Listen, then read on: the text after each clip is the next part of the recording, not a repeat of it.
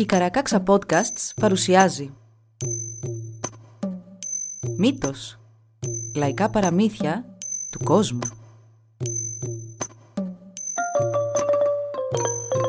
Κάποιες ιστορίες μπορεί για κάποιους να περιλαμβάνουν ευαίσθητο υλικό. Για περισσότερες πληροφορίες για το κάθε επεισόδιο, συμβουλευτείτε τις σημειώσεις του όπου βρήκατε αυτό το podcast.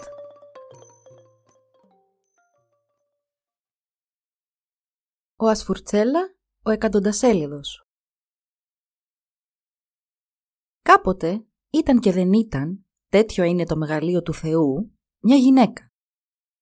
Ο άντρας της είχε πεθάνει νέος και την είχε αφήσει μόνη με τέσσερα παιδιά, τρία αγόρια και ένα κορίτσι.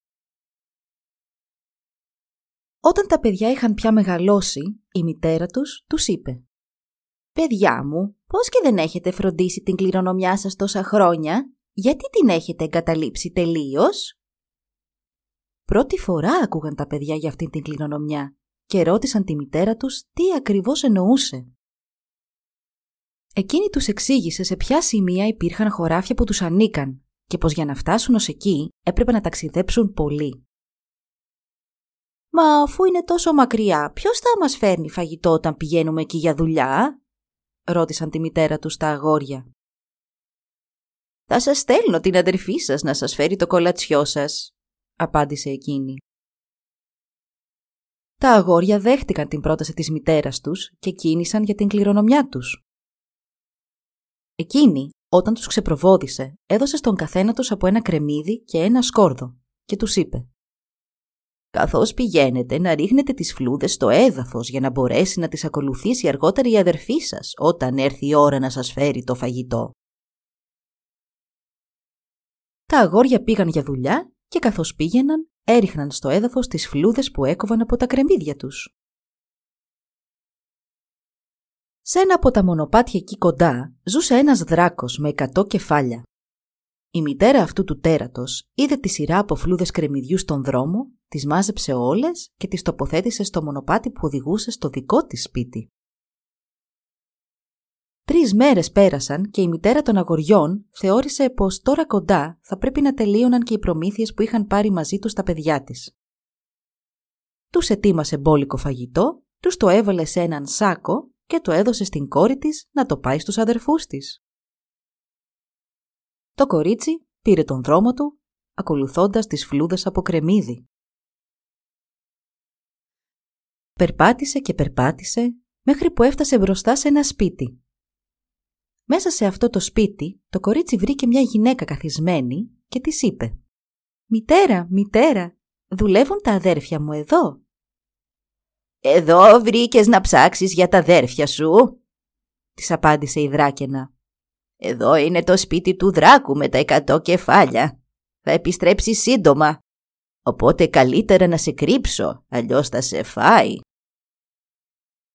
Η μητέρα του δράκου πήρε το κορίτσι και το έκρυψε. Να σου μετά από λίγο εμφανίστηκε και ο δράκος, κανείς δεν ξέρει από πού. Κουβαλούσε μαζί του κυνήγι και καυσόξυλα και μόλις τα έλυσε από την πλάτη του όπου τα είχε δέσει, είπε στην μητέρα του «Μάνα, μου μυρίζει άνθρωπος. Ποιος ήρθε ως εδώ» «Μα τι είναι αυτά που ρωτάς; Τα πουλιά των ουρανών σε φοβούνται και τα σκουλίκια της γης σε τρέμουν. Ποιος να έρθει ως εδώ» Αλλά ο δράκος επέμενε μέχρι που η μητέρα του ενέδωσε στις πιέσεις του και είπε ε, «Έχει έρθει εδώ μια κοπέλα και θέλω να την πάρεις για γυναίκα σου. Αν μου υποσχεθείς ότι δεν θα τη φας, τότε και εγώ θα σου τη δείξω». Ο δράκος υποσχέθηκε και η μητέρα του έφερε μπροστά του το κορίτσι. Του δράκου του άρεσε πολύ και έτσι δεν την έφαγε. Τα αγόρια περίμεναν και περίμεναν να φανεί η αδερφή τους με τα εφόδια τους, αλλά μάταια. Σηκώθηκαν λοιπόν και πήγαν αυτοί σπίτι τους. Μάλωσαν τότε τη μητέρα τους. «Γιατί δεν μας έστειλες φαγητό με την αδερφή μας» Μόλις η μητέρα τους το άκουσε αυτό, άρχισε να κλαίει και να βογκά. «Αχ, συμφορά μου, παραδίπλα από τον δρόμο για τα χωράφια μας μένει ένας δράκος με εκατό κεφάλια. Πολύ φοβάμαι πως την κατάρα μου να έχει, την έφαγε την αδερφή σας. Τα αγόρια ούτε που είχαν ξανακούσει για αυτόν τον δράκο, μα μόλις έμαθαν για αυτόν, αμέσως σηκώθηκαν και τράβηξαν να τον αντιμετωπίσουν. Αφού είχαν προχωρήσει αρκετά, πλησίασαν και το σπίτι του δράκου. Η δράκαινα και οι αδερφοί τους κάθονταν στην οροφή του σπιτιού. Η μάνα του δράκου είδε από μακριά τα παλικάρια να καταφτάνουν. Γύρισε και είπε στην ύφη της «Κοίτα εκεί, βλέπεις κάτι να έρχεται» «Βλέπω κάτι σαν σμήνος από μύγες», απάντησε η νύφη της. μόνο στις μανάδες τους και στη μάνα του δράκου», μυρολόγησε η δράκαινα. Μετά από λίγο ξαναρώτησε το κορίτσι. «Τώρα βλέπεις κάτι να έρχεται» «Βλέπω τρεις άνδρες», απάντησε η γυναίκα του δράκου. «Αλίμονο στις μανάδες τους και στη μάνα του δράκου», μυρολόγησε η δράκαινα. Τα τρία αδέρφια πλησίαζαν λοιπόν στο σπίτι του δράκου. Μπροστά του υπήρχε ένας αδιαπέραστος όγκος νερού. Σκέφτηκαν τότε να σηκώσουν και να πετάξουν βράχους στο νερό, πράγμα που έκαναν και έτσι κατάφεραν να περάσουν απέναντι. Τότε η κοπέλα αναγνώρισε τα αδέρφια της, κατέβηκε από την οροφή και τους φιχταγκάλιασε. Όταν η Δράκαινα έμαθε ποιοι ήταν, τους καλωσόρισε σπίτι της. Τους τάισε και τους πότισε και μετά τους έκρυψε, λέγοντας «Γρήγορα, αν ο γιος μου γυρίσει και σας βρει θα σας φάει». Κατέφτασε και ο δράκος με τα εκατό κεφάλια, αν και κανείς δεν ξέρει από πού. Στον έναν του ώμου κουβαλούσε καυσόξυλα και στον άλλον κυνήγι. Ξεφόρτωσε στο κατόφλι του σπιτιού και μόλις μπήκε μέσα, είπε «Μυρίζω άνθρωπο! Ποιος ήρθε εδώ, μάνα» Και η μητέρα του προσπάθησε με υπεκφυγές και αλλάζοντας θέμα να μην του απαντήσει. Μα ο γιος της την πίεσε τόσο πολύ που στο τέλος του είπε αν μου υποσχεθείς πως δεν θα βλάψεις τα αδέρφια της γυναίκας σου, θα σου τους παρουσιάσω. Ο δράκος το υποσχέθηκε και η δράκαινα έφερε τα τρία παλικάρια μπροστά του. Μετά από λίγο, ο δράκος είπε στα αδέρφια «Ελάτε, ας ετοιμάσουμε το δείπνο μας». Πήγαν όλοι τους έξω για να γδάρουν το κυνήγι που είχε φέρει ο δράκος. Όσο τα αγόρια έγδερναν ένα ελάφι, ο δράκος είχε ήδη γδάρει εξήντα και τα είχε ήδη ρίξει στην κατσαρόλα. Έπειτα πήγε και βούτυξε το ελάφι των αδερφών, το έγδαρε στα γρήγορα και το πρόσθεσε και αυτό στη φωτιά. Σαν το φαγητό είχε ετοιμαστεί και έκατσαν όλοι τους να φάνε, ο δράκος ρώτησε τους κουνιάδους του. Είστε από αυτούς που τρώνε τα κόκαλα ή τη σάρκα; Και τι να την κάνουμε τη σάρκα, τα κόκαλα μας αρκούν, απάντησαν τα αγόρια. Ο δράκος τότε γέμισε το στόμα του με ελάφι, μάσισε και κατάπιε όλη τη σάρκα και πέταξε τα κόκαλα στους τρεις νεαρούς. Έπειτα τους ρώτησε ξανά. «Πίνετε από ντόκι» δηλαδή καράφα, ή από κάντσι, δηλαδή κέρατο. «Από κάντσι», του απάντησαν με μία φωνή τα αδέρφια. Ο δράκος γέμισε για τον εαυτό του μια καράφα κρασί, ενώ στα παλικάρια έδωσε ένα κέρατο με κρασί να το μοιραστούν. Όταν πια όλοι είχαν τελειώσει το φαγητό τους και είχαν αρχίσει να ετοιμάζονται για ύπνο, ρώτησε ο δράκος τα αδέρφια της γυναίκας του. Θέλετε να κοιμηθείτε σε κρεβάτι ή στο στάβλο; Τι να το κάνουμε το κρεβάτι, βάλε μας τον στάβλο, απάντησαν εκείνα. Ο δράκος ξάπλωσε στο κρεβάτι του αφού οδήγησε τα αδέρφια στον στάβλο και κοιμήθηκε. Το πρωί που ξύπνησε, ο δράκος φώναξε στη μάνα του. «Μάνα πεινάω, πεινάω πολύ». Η δράκαινα που κατάλαβε τι ήθελε να πει ο γιος της, του απάντησε ήρεμα για να μην καταλάβει τίποτα η νύφη της. «Πήγαινε στον στάβλο, γέ μου, Εκεί θα βρεις τρεις στραβοψημένες φρατζόλες ψωμί. Αυτές να φας. Ο δράκος πήγε μέχρι τον στάβλο όπου και βρήκε τα τρία αδέρφια να κοιμούνται.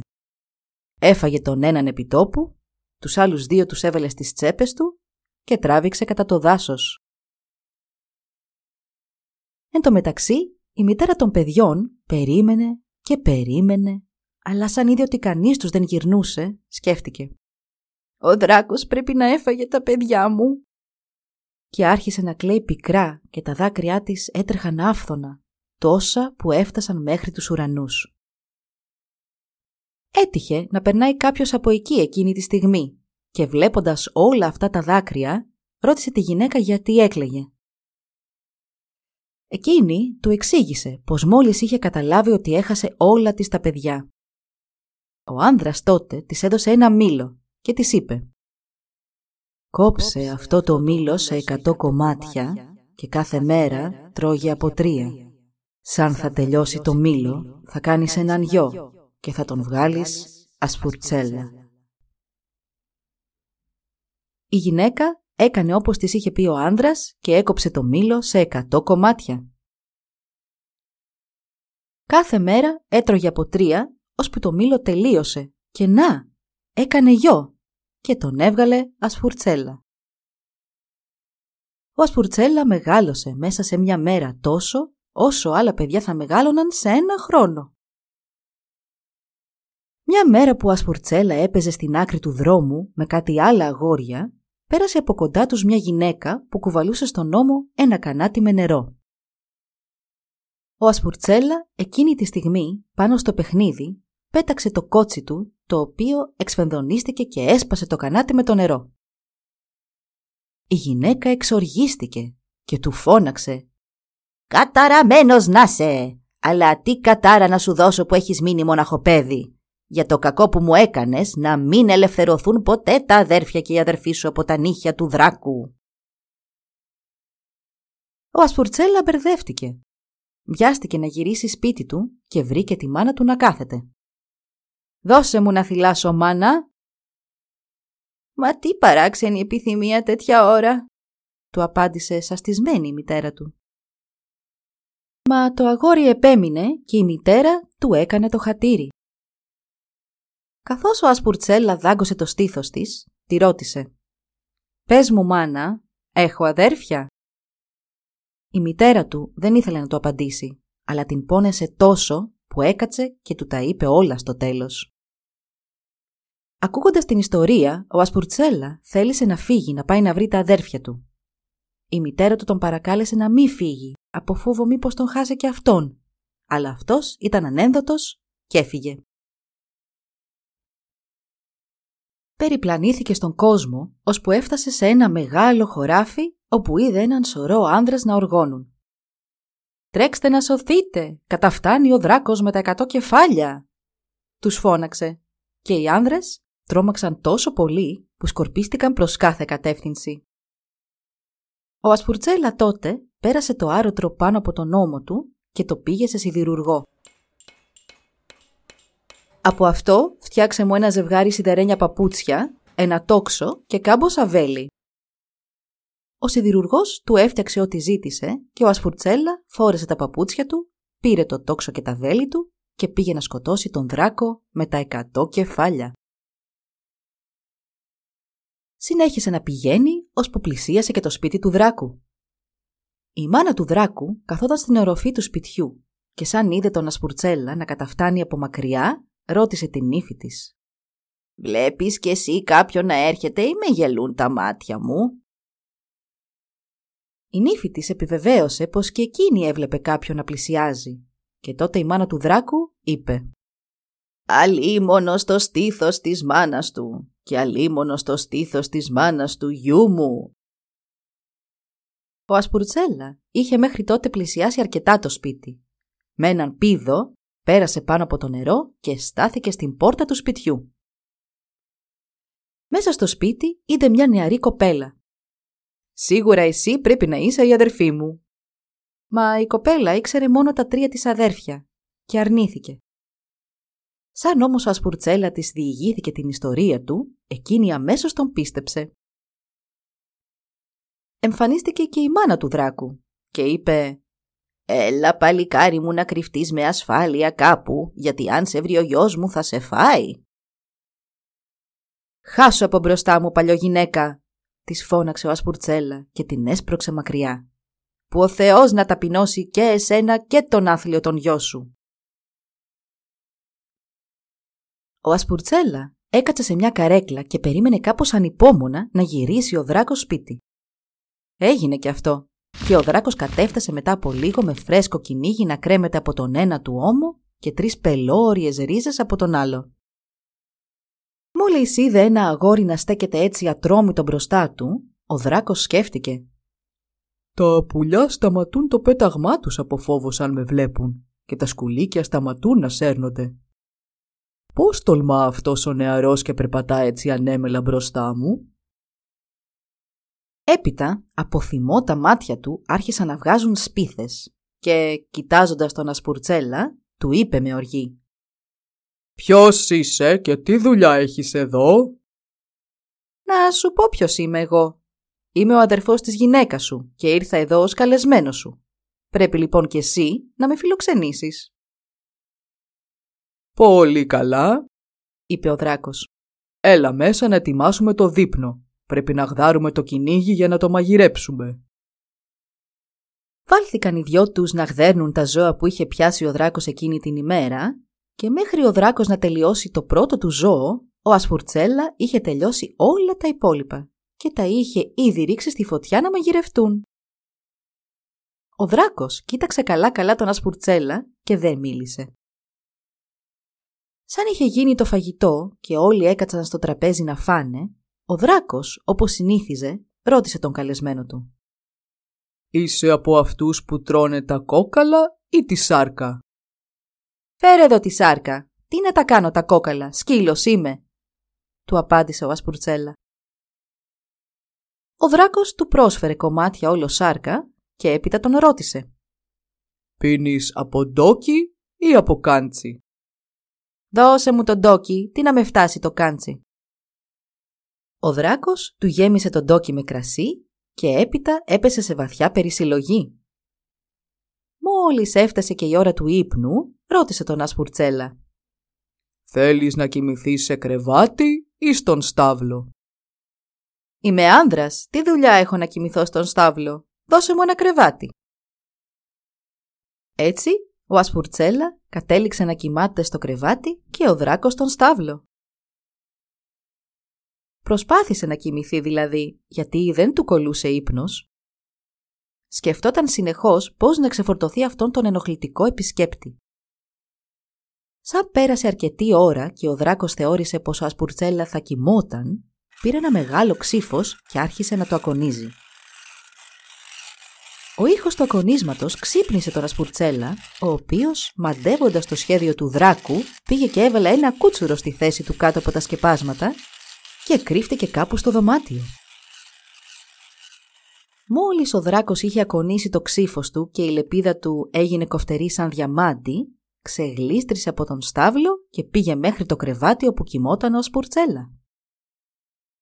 Κατέβασε το ξύφος του με όλη του τη δύναμη και το κούτσουρο κόπηκε στη μέση. Πούπουλα άρχισαν να πετούν στον αέρα και ο δράκος αποχώρησε όσο ήσυχα είχε έρθει. Ο Ασπουρτσέλα ξαναέστρωσε το κρεβάτι του και κοιμήθηκε βαθιά. Το επόμενο πρωί, όταν ο δράκος είδε πως ο κουνιάδος του ήταν σώος και αυλαβής, τάχασε και τον ρώτησε δειλά. «Μήπως ε, έπιασε κανένα πονάκι το βράδυ» «Όχι, τίποτα». «Ούτε κανένα τσίμπημα από έντομο» «Ούτε». «Τότε έλα να παλέψουμε για λίγο» «Αμέ», απάντησε με ενθουσιασμό Ασπουρτσέλα και οι δυο τους άρχισαν να παλεύουν. Ο δράκος προσπάθησε και ίδρωσε, αλλά δεν κατάφερε να κουνήσει ούτε σπιθαμή τον κουνιάδο του. Όταν ήρθε η σειρά του Ασπουρτσέλα να κάνει επίθεση, με μια κίνηση βύθισε τον δράκο μέσα στη γη ως τον λαιμό. Έβγαλε τότε το τόξο του και ένα βέλος και σημάδεψε τον δράκο ανάμεσα στα μάτια. «Πες μου αμέσως που είναι τα αδέρφια μου, αλλιώς θα σου ρίξω». «Αχ, μη με σκοτώσεις και θα σου πω». Μέσα στο στέρνο μου υπάρχει ένα σεντούκι. Εκεί είναι και οι τρεις τους νεκροί. Εκεί όμως βρίσκεται και ένα μαντίλι. Βάλε το πάνω τους και θα ζωντανέψουν. Ο Ασπουρτσέλα άνοιξε τότε το στέρνο του δράκου και έβγαλε από μέσα το σεντούκι. Έβγαλε τα αδέρφια του από εκεί και τους κάλυψε έναν έναν με το μαντίλι, ξαναφέρνοντάς τους έτσι στη ζωή. Στη συνέχεια έριξε μία με το τόξο του και σκότωσε τον δράκο με τα εκατό κεφάλια. Μόλις τον έκοψε σε αμέτρητα κομμάτια, πήγε και σκότωσε και τη μάνα του, τη δράκαινα. Έπειτα, τα αδέρφια του του είπαν την ιστορία τους και αυτός τους είπε τη δική του. Τα τρία αδέρφια, αν και θαύμασαν την ιστορία του Ασπουρτσέλα, άρχισαν παράλληλα να τον ζηλεύουν για την ανδρεία και το θάρρος του. Ξεκίνησαν και οι πέντε τους το ταξίδι της επιστροφής για το σπίτι και τη μάνα τους. Στη διαδρομή συνάντησαν ένα λιβάδι που στη μέση του είχε ένα δέντρο τόσο μεγάλο που τα κλαδιά του έκαναν ίσκιο σε ολόκληρο το λιβάδι. Είπε τότε ο Ασπουρτσέλα στους αδερφούς του και την αδερφή του. «Ελάτε, πάμε να ξεκουραστούμε για λίγο κάτω από αυτό το δέντρο. Είμαι πολύ κουρασμένος και θα ήθελα να κλείσω τα μάτια μου για λίγο». Και τα αδέρφια τους συμφώνησαν. Ο Ασπουρτσέλα ξάπλωσε στη βάση του δέντρου και κοιμήθηκε πολύ βαθιά. Οι τρεις αδερφοί μαζεύτηκαν γύρω του και άρχιζαν να ψιθυρίζουν ένα στον άλλον. Μιας και σκότωσε τον δράκο με τα εκατό κεφάλια, τι άλλο τον χρειαζόμαστε. Α τον θέσουμε σε αυτό το δέντρο και ας τον αφήσουμε εδώ να πεθάνει. Μάζεψαν κλαδιά και φύλλα και έφτιαξαν γερό σκηνή. Στη συνέχεια έδωσαν τον αδερφό του στο δέντρο τόσο σφιχτά που αίμα άρχισε να τρέχει από τα δάχτυλά του. Η αδερφή, με δάκρυα στα μάτια, παρακάλεσε τα αδέρφια της να δείξουν έλεος, μα αυτοί δεν την άκουσαν παρά την πήραν από τον μπράτσο και έφυγαν για το σπίτι τους. Μόλις έφτασαν, η κοπέλα είπε στη μάνα της τι είχε συμβεί, τι είχαν κάνει τα αδέρφια της και η μητέρα τους τα καταράστηκε. Όταν ο Ασπουρτσέλα ξύπνησε και είδε πως ήταν δεμένο στο δέντρο, προσπάθησε να λυθεί, αλλά ίσα που μπορούσε να κουνηθεί. Κοίταξε τριγύρω και είδε πως τα αδέρφια του είχαν εξαφανιστεί. Κοίταξε ξανά προς όλες τις κατευθύνσεις και στη συνέχεια προσευχήθηκε στον Θεό. «Θεέ μου, αν έχω αδικήσει τα αδέρφια μου, τούτο εδώ το δέντρο να μην με αφήσει ποτέ να φύγω. Μα αν με αδίκησαν εκείνα, τότε θε να μπορέσω να το ξεριζώσω ολάκερο». Μόλις είπε αυτό, προσπάθησε άλλη μια φορά να λυθεί και το δέντρο ξεριζώθηκε ολόκληρο. Φορτωμένος με το δέντρο, ο Ασπουρτσέλα κίνησε για το σπίτι του. Έφτασε μπροστά στο σπίτι και φώναξε στα αδέρφια του. «Βγείτε έξω και ελάτε να μιλήσετε!» Οι αδερφοί του έγιναν κάτασπροι σαν πανί από το φόβο τους, αλλά παρόλα αυτά βγήκαν έξω και τον ελευθέρωσαν. Μετά από αυτό, ο Ασπουρτσέλα δεν ήθελε πια να μείνει με τα αδέρφια του και όσο και να τον παρακάλεσαν η μητέρα και οι αδερφοί του να μείνει, επέμενε να φύγει. Και έφυγε. Περιπλανήθηκε εδώ και εκεί, ώσπου συνάντησε έναν άνδρα που όργωνε το χωράφι του. Όποτε το άρωτρό του συναντούσε κανένα σβόλο χώματος, ο άνδρας τον σήκωνε, τον έβαζε στο στόμα του και τον κατάπινε. Ο Ασπουρτσέλα έμεινε να τον κοιτά, να το κάνει ξανά και ξανά, ώσπου δεν άντεξε και τον ρώτησε. «Άνθρωπέ μου, γιατί καταπίνεις αυτούς τους βόλους από χώμα» Εδώ ο Ασπουρτσέλα σκότωσε ολόκληρο δράκο με εκατό κεφάλια και σένα αυτό που κάνω εγώ σου προκαλεί θαυμασμό. Εγώ είμαι ο Ασπουρτσέλα, ας γίνουμε αδέρφια, του είπε και οι δυο τους συνέχισαν μαζί. Αφού διένυσαν αρκετή απόσταση, έφτασαν σε ένα χωράφι όπου είδαν έναν άνδρα που είχε στα πόδια του δεμένες μιλόπετρες και στις τσέπες του λαγούς αμολούσε τους λαγούς και στη συνέχεια έτρεχε και τους έπιανε. Αυτό συνέβη ξανά και ξανά ώσπου ο Ασπουρτσέλα δεν άντεξε, τον πλησίασε και του είπε «Άνθρωπέ μου, τι κάνεις, πώς είναι δυνατόν να πιάνεις κάθε φορά τους λαγούς» Εδώ ο Ασπουρτσέλα σκότωσε ολόκληρο δράκο με εκατό κεφάλια και εσύ εντυπωσιάστηκες που έπιασα δυο λαγούς. Μα αυτός είναι ο Ασπουρτσέλα και θα γίνει αδερφός σου αν το θες κι εσύ, είπε τότε ευγενικά ο Σβολοφάγος και συνέχισαν όλοι μαζί. Στον δρόμο που πήγαιναν, οι τρεις φίλοι είπαν να παίξουν ένα παιχνίδι. Ο καθένας με τη σειρά του θα έριχνε ένα βέλος με το τόξο του και όπου προσγειωνόταν εκείνο το βέλος, εκεί και θα ξαπόσταναν να φάνε το κολατσιό τους.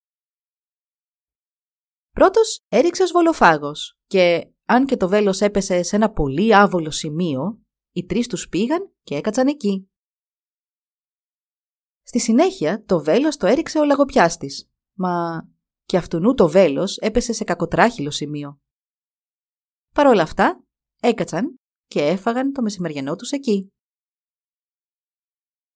Τελευταίος έριξε το βέλος του Ασπουρτσέλα και αυτό πήγε και καρφώθηκε στο ράφι ενός σπιτιού όπου ζούσαν τρεις δράκοι. Ήταν μάλιστα έτοιμοι να παντρευτούν τρεις κοπέλες, μας σαν είδαν το βέλος να καρφώνεται στο ράφι τους, σταμάτησαν τα πάντα. Ένας-ένας προσπάθησαν να βγάλουν το βέλος από εκεί, αλλά κανείς τους δεν μπορούσε ούτε να το κουνήσει έστω και λίγο. Συμφώνησαν τότε και οι τρεις. Αφού ούτε εμείς δεν μπορούμε να βγάλουμε αυτό το βέλος από εκεί, καλό θα ήταν να φύγουμε μακριά. Μπας και όποιος το έριξε περάσει από εδώ να το μαζέψει.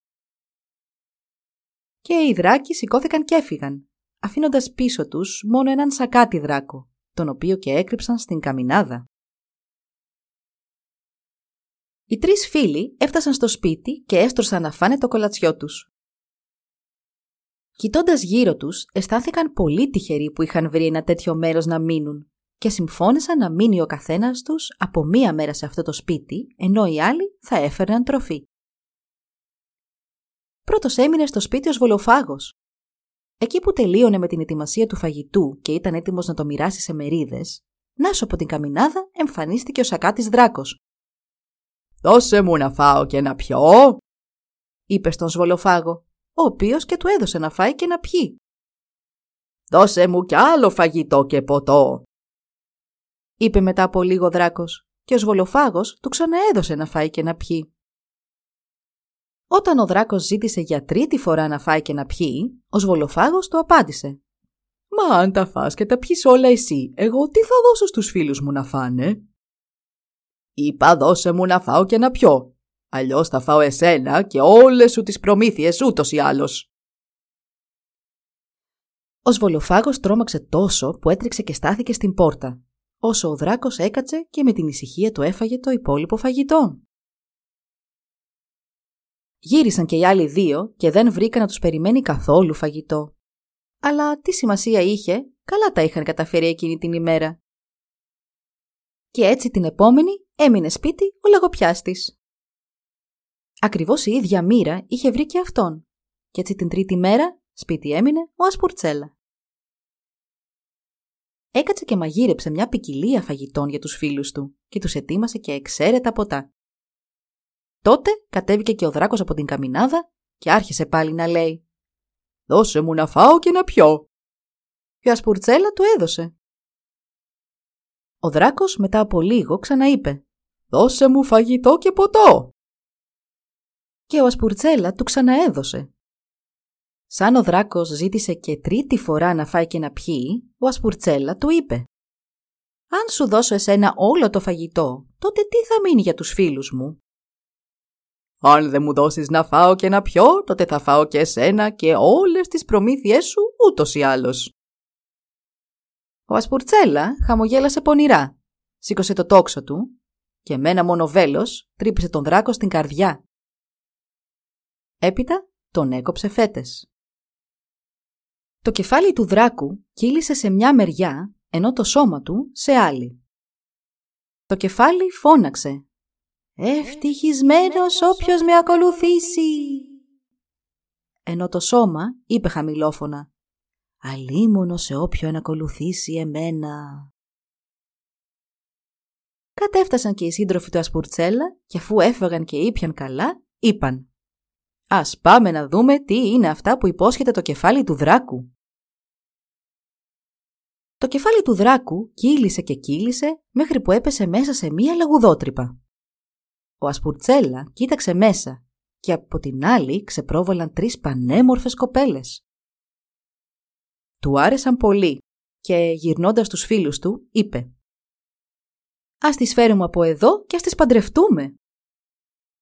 Στη λαγουδότρυπα μπήκε πρώτος ο σβολοφάγος, αλλά πριν να φτάσει στον πάτο άρχισε να φωνάζει «Καίγομαι! Καίγομαι! Τραβήξτε με πίσω!» και τον έβγαλαν από την τρύπα. Το ίδιο ακριβώς συνέβη και με τον λαγοπιάστη, όταν προσπάθησε και αυτός να κατέβει. Έμενε τώρα ο Ασπουρτσέλα. Είπε στους φίλους του. «Αν αρχίσω να φωνάζω πως καίγομαι, εσείς να με σπρώξετε όλο και πιο βαθιά στην τρύπα». Και έτσι έκαναν. Όσο περισσότερο αυτός φώναζε, τόσο και αυτοί τον έσπροχναν παραμέσα. Ο Ασπουρτσέλα κατάφερε και έφτασε τις κοπέλες και όλες τους ήταν πανόριες. Η μικρότερη όμως του άρεσε καλύτερα και έτσι, βοηθώντας τη μεγαλύτερη να ανέβει την τρύπα, φώναξε «Σβολοφάγε, αυτή είναι δική σου!» Στη συνέχεια βοήθησε τη μεσαία και φώναξε στον λαγοπιάστη «Αυτή είναι για σένα!» Τέλος, όταν ήταν έτοιμος να στείλει και τη μικρότερη επάνω, εκείνη του είπε «Καλύτερα να πας εσύ πρώτος και εγώ θα σε ακολουθήσω. Πολύ φοβάμαι ότι αν πάω πρώτη, οι συντροφοί σου θα σε προδώσουν». Ο Ασπουρτσέλα όμως επέμεινε και πείσμωσε και δεν έκανε πίσω μέχρι που η κοπέλα δέχτηκε να πάει εκείνη πρώτη στην επιφάνεια. Πριν ξεκινήσει όμως, του είπε «Θα πάω, αλλά μόνο γιατί εσύ επέμεινες τόσο. Μάθε λοιπόν πως οι φίλοι σου, σαν έρθει η ώρα, δεν θα σε τραβήξουν μέχρι επάνω, παρά θα κλείσουν την τρύπα, παγιδεύοντας σε εδώ. Εδώ κάτω κυλούν τρία ριάκια, ένα γαλάζιο, ένα μαύρο και ένα λευκό. Να μην βάλεις το κεφάλι σου παρά μόνο κάτω από το λευκό, αλλιώς θα πνιγείς τα σίγουρα. Τα πράγματα έγιναν όπως είχε πει η μικρότερη κοπέλα. Μόλις είχαν ανέβει και οι τρεις κοπέλες, οι δυο άνδρες σφράγισαν τη λαγουδότρυπα με χώμα και πέκτρες και άφησαν τον Ασπουρτσέλα μόνο. Τέτοια ήταν η αγανάκτηση του Ασπουρτσέλα που ευθύς πήγε και έβαλε το κεφάλι του κάτω από το μαύρο ριάκι και μεταφέρθηκε αμέσως στον κάτω κόσμο. Εκεί περιπλανήθηκε για πολύ καιρό, ώσπου συνάντησε την καλύβα μιας γριάς γυναίκας. Της φώναξε. «Μητέρα, μητέρα, δώσε μου να χαρείς λίγο νερό να πιω». «Αχ, παιδί μου», του απάντησε εκείνη, «δεν μας έχει μείνει καθόλου. Νερό θα ξαναέχουμε μόνο όταν ο δράκος πάρει την πριγκίπισσά μας μακριά». «Δράκος, ποιος δράκος» Όλο το νερό μας το κρατά ένας δράκος και δεν θα το αφήσει αν δεν του δώσουμε την πριγκίπισσα να τη φάει. Βλέπεις, όλοι έχουμε δώσει στον δράκο από ένα παιδί και τώρα είναι η σειρά του βασιλιά. Φέρε μου κάποιο σκεύος γυναίκα, πρέπει να βιαστώ και να πάω στο πηγάδι τώρα κιόλας. Η γυναίκα τον παρακάλεσε να μην πάει, αλλά εκείνος δεν την άκουσε. Πήγε τότε και του έφερε κάτι μικρά κιούπια. Ο Ασπουρτσέλα τα έσπασε και της είπε «Καλά, δεν έχεις κφέφρις, δηλαδή αμφορείς. Φέρε τα εδώ». Και η γυναίκα πήγε και του έφερε τα κφέφρις. Ο Ασπουρτσέλα τα πήρε και απομακρύνθηκε. Σαν έφτασε στην άκρη του ουριακιού, ο Ασπουρτσέλα είδε μια καλοντημένη κοπέλα να κάθεται στην όχθη και να κλαίει γοερά. Τη ρώτησε αν ήταν καλά και μόλις έμαθε πως αυτή ήταν η κόρη του βασιλιά, της είπε «Θα κοιμηθώ για λίγο εδώ. Μόλις φανεί ο δράκος, ξυπνήσέ με». Ξάπλωσε στα πόδια της πριγκίπισσας και κοιμήθηκε. Σύντομα φάνηκε και ο δράκος. Η πριγκίπισσα φοβήθηκε να ξυπνήσει τον Ασπουρτσέλα και αρκέστηκε στο να κλαίει πιο δυνατά από ποτέ. Όταν όμως ένα από τα δάκρυά της άγγιξε το μάγουλο του Ασπουρτσέλα, εκείνος ξύπνησε. Βλέποντας μπροστά του τον δράκο, του έριξε ένα βέλος με το τόξο του και τον σκότωσε, ενώ στη συνέχεια τον έκοψε κομματάκια. Η πριγκίπισσα όλο χαρά επέστρεψε στο παλάτι και κατενθουσιασμένη είπε στον πατέρα της τον βασιλιά. «Έτσι και έτσι έγινε πατέρα μου και ο δράκος είναι τώρα πια νεκρός». Ο βασιλιάς στην αρχή δεν το πίστεψε, μα όταν οι φήμες άρχισαν να καταφτάνουν και από αλλού, θέλησε να γνωρίσει αυτοπροσώπως το παλικάρι. Είπε θα του έδινε το χέρι της κόρης του και το μισό του βασίλειο. Τον έψαξαν και τον έψαξαν, μα δεν τον βρήκαν πουθενά. Τότε η γριά πήγε μέχρι το παλάτι και τους είπε «Πάντο δύναμε άρχοντα, δείξε έλεος για εμένα και τον γιο μου».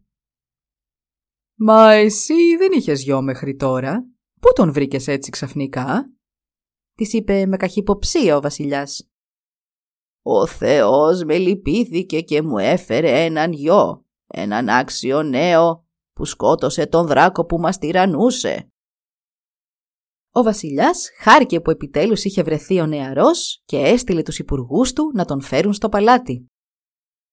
Όταν έφτασε ο Ασπουρτσέλα, ο βασιλιάς του πρόσφερε αμύθιτους θησαυρού. Μα αυτός αρνήθηκε να τους δεχτεί και είπε στον βασιλιά «Το μόνο που θα ήθελα από σένα βασιλιά μου είναι να με βοηθήσεις να γυρίσω πίσω στον κόσμο μου, εκεί που κυριαρχεί το φως. Μόνο αυτό θέλω και θα είμαι ευτυχισμένος». Ο βασιλιάς μελαγχόλησε και τον παρακάλεσε να το ξανασκεφτεί. Μα βλέποντας πως ο Ασπουρτσέλα ήταν ανένδοτος, του υποσχέθηκε να τον βοηθήσει. Ο Ασπουρτσέλα γύρισε τότε στην θετή του μητέρα. Στο δρόμο για εκεί συνάντησε ένα πανύψηλο δέντρο και στην κορυφή του διέκρινε τη φωλιά ενός γρήπα. Ξάφνου εμφανίστηκε ένας δράκος που άρχισε να περικυκλώνει τη φωλιά ενώ από μέσα ακούστηκαν οι στριγκλιές των μικρών του γρήπα. Χωρίς δεύτερη σκέψη, ο Ασπουρτσέλα έβγαλε το τόξο του και με τη μία σκότωσε τον δράκο. Την επόμενη στιγμή εμφανίστηκε και ο γρήπας και σαν έφτασε στη φωλιά του, τα μικρά του διηγήθηκαν τι είχε συμβεί. Όλο ευγνωμοσύνη τότε, ο γρήπας πλησίασε τον Ασπουρτσέλα και του είπε Πες μου αν υπάρχει κάτι να κάνω να σου ξεπληρώσω το καλό που μου έκανες. Δεν ζητώ τίποτα άλλο παρά να επιστρέψω στον κόσμο μου, εκεί που κυβερνά το φως. Θα είναι ένα πολύ δύσκολο ταξίδι, αλλά για σένα θα το κάνω, του είπε ο γρήπας και τον έστειλε να βρει και να φέρει μαζί του προμήθειες. Ο Ασπουρτσέλα πήγε τότε μπροστά στον βασιλιά και του ζήτησε να τον εφοδιάσει με ό,τι θα χρειαζόταν για το ταξίδι του. Όταν όλα ήταν έτοιμα, ο Ασπουρτσέλα ανέβηκε στην πλάτη του γρήπα και οι δυο τους πέταξαν ψηλά. Πότε πότε στον δρόμο, ο γρήπα ζητούσε από τον Ασπουρτσέλα να του βάλει τροφή στο ράμφος του να φάει και εκείνος έκανε όπως του ζητούσε. Μόλις ήταν έτοιμοι να μπουν στον κόσμο του Ασπουρτσέλα, ο γρήπας του ζήτησε φαγητό, μια τελευταία φορά. Μα το Ασπουρτσέλα δεν του είχε μείνει τίποτα. Έκοψε τότε το μπούτι του και το έβαλε στο στόμα του γρήπα να το φάει. Αυτό το κομμάτι άρεσε τόσο πολύ στον γρήπα που είπε να μην το φάει αμέσως και να το φυλάξει για αργότερα. Μόλις έφτασαν για τα καλά στον τόπο του Ασπουρτσέλα, ο γρήπας του είπε «Άντε, φτάσαμε! Πήδα από την πλάτη μου και στο καλό!» Ο Ασπουρτσέλα κατέβηκε από την πλάτη του γρήπα και αφού τον ευχαρίστησε κουτσένοντας άρχισε να απομακρύνεται. Ο γρήπας τότε του φώναξε «Ε, γιατί ξαφνικά κουτσένεις, τι συμβαίνει» και ο Ασπουρτσέλα του εξήγησε. Ο γρήπας αμέσως έφτισε το κομμάτι που είχε φυλάξει στο στόμα του και βάζοντάς το στη θέση του έκανε καλά τον Ασπουρτσέλα και έφυγε. Έτσι, ο Ασπουρτσέλα κίνησε να βρει τους φίλους του. Πήγε και πήγε, ώσπου τους βρήκε να ετοιμάζονται να παντρευτούν τις δυο κοπέλες. Έβγαλε το τόξο του και σημαδεύοντας τους δυο άνδρες, ρώτησε δυνατά. «Ποιοι έφταιγαν, οι γυναίκες ή οι άνδρες» «Μα πώς να φταίνε οι γυναίκες, βέβαια και έφταιγαν οι άνδρες», είπε η μικρότερη από τις τρεις κοπέλες. Ο Ασπουρτσέλα σκότωσε τους δυο συντρόφους του με το τόξο του και στη συνέχεια ταξίδεψε με τις τρεις δεσποσίνες ώσπου έφτασε σπίτι του. Εκεί παντρεύτηκε τη μικρότερη, ενώ τις άλλες δύο τις προξένεψε στους αδερφούς του.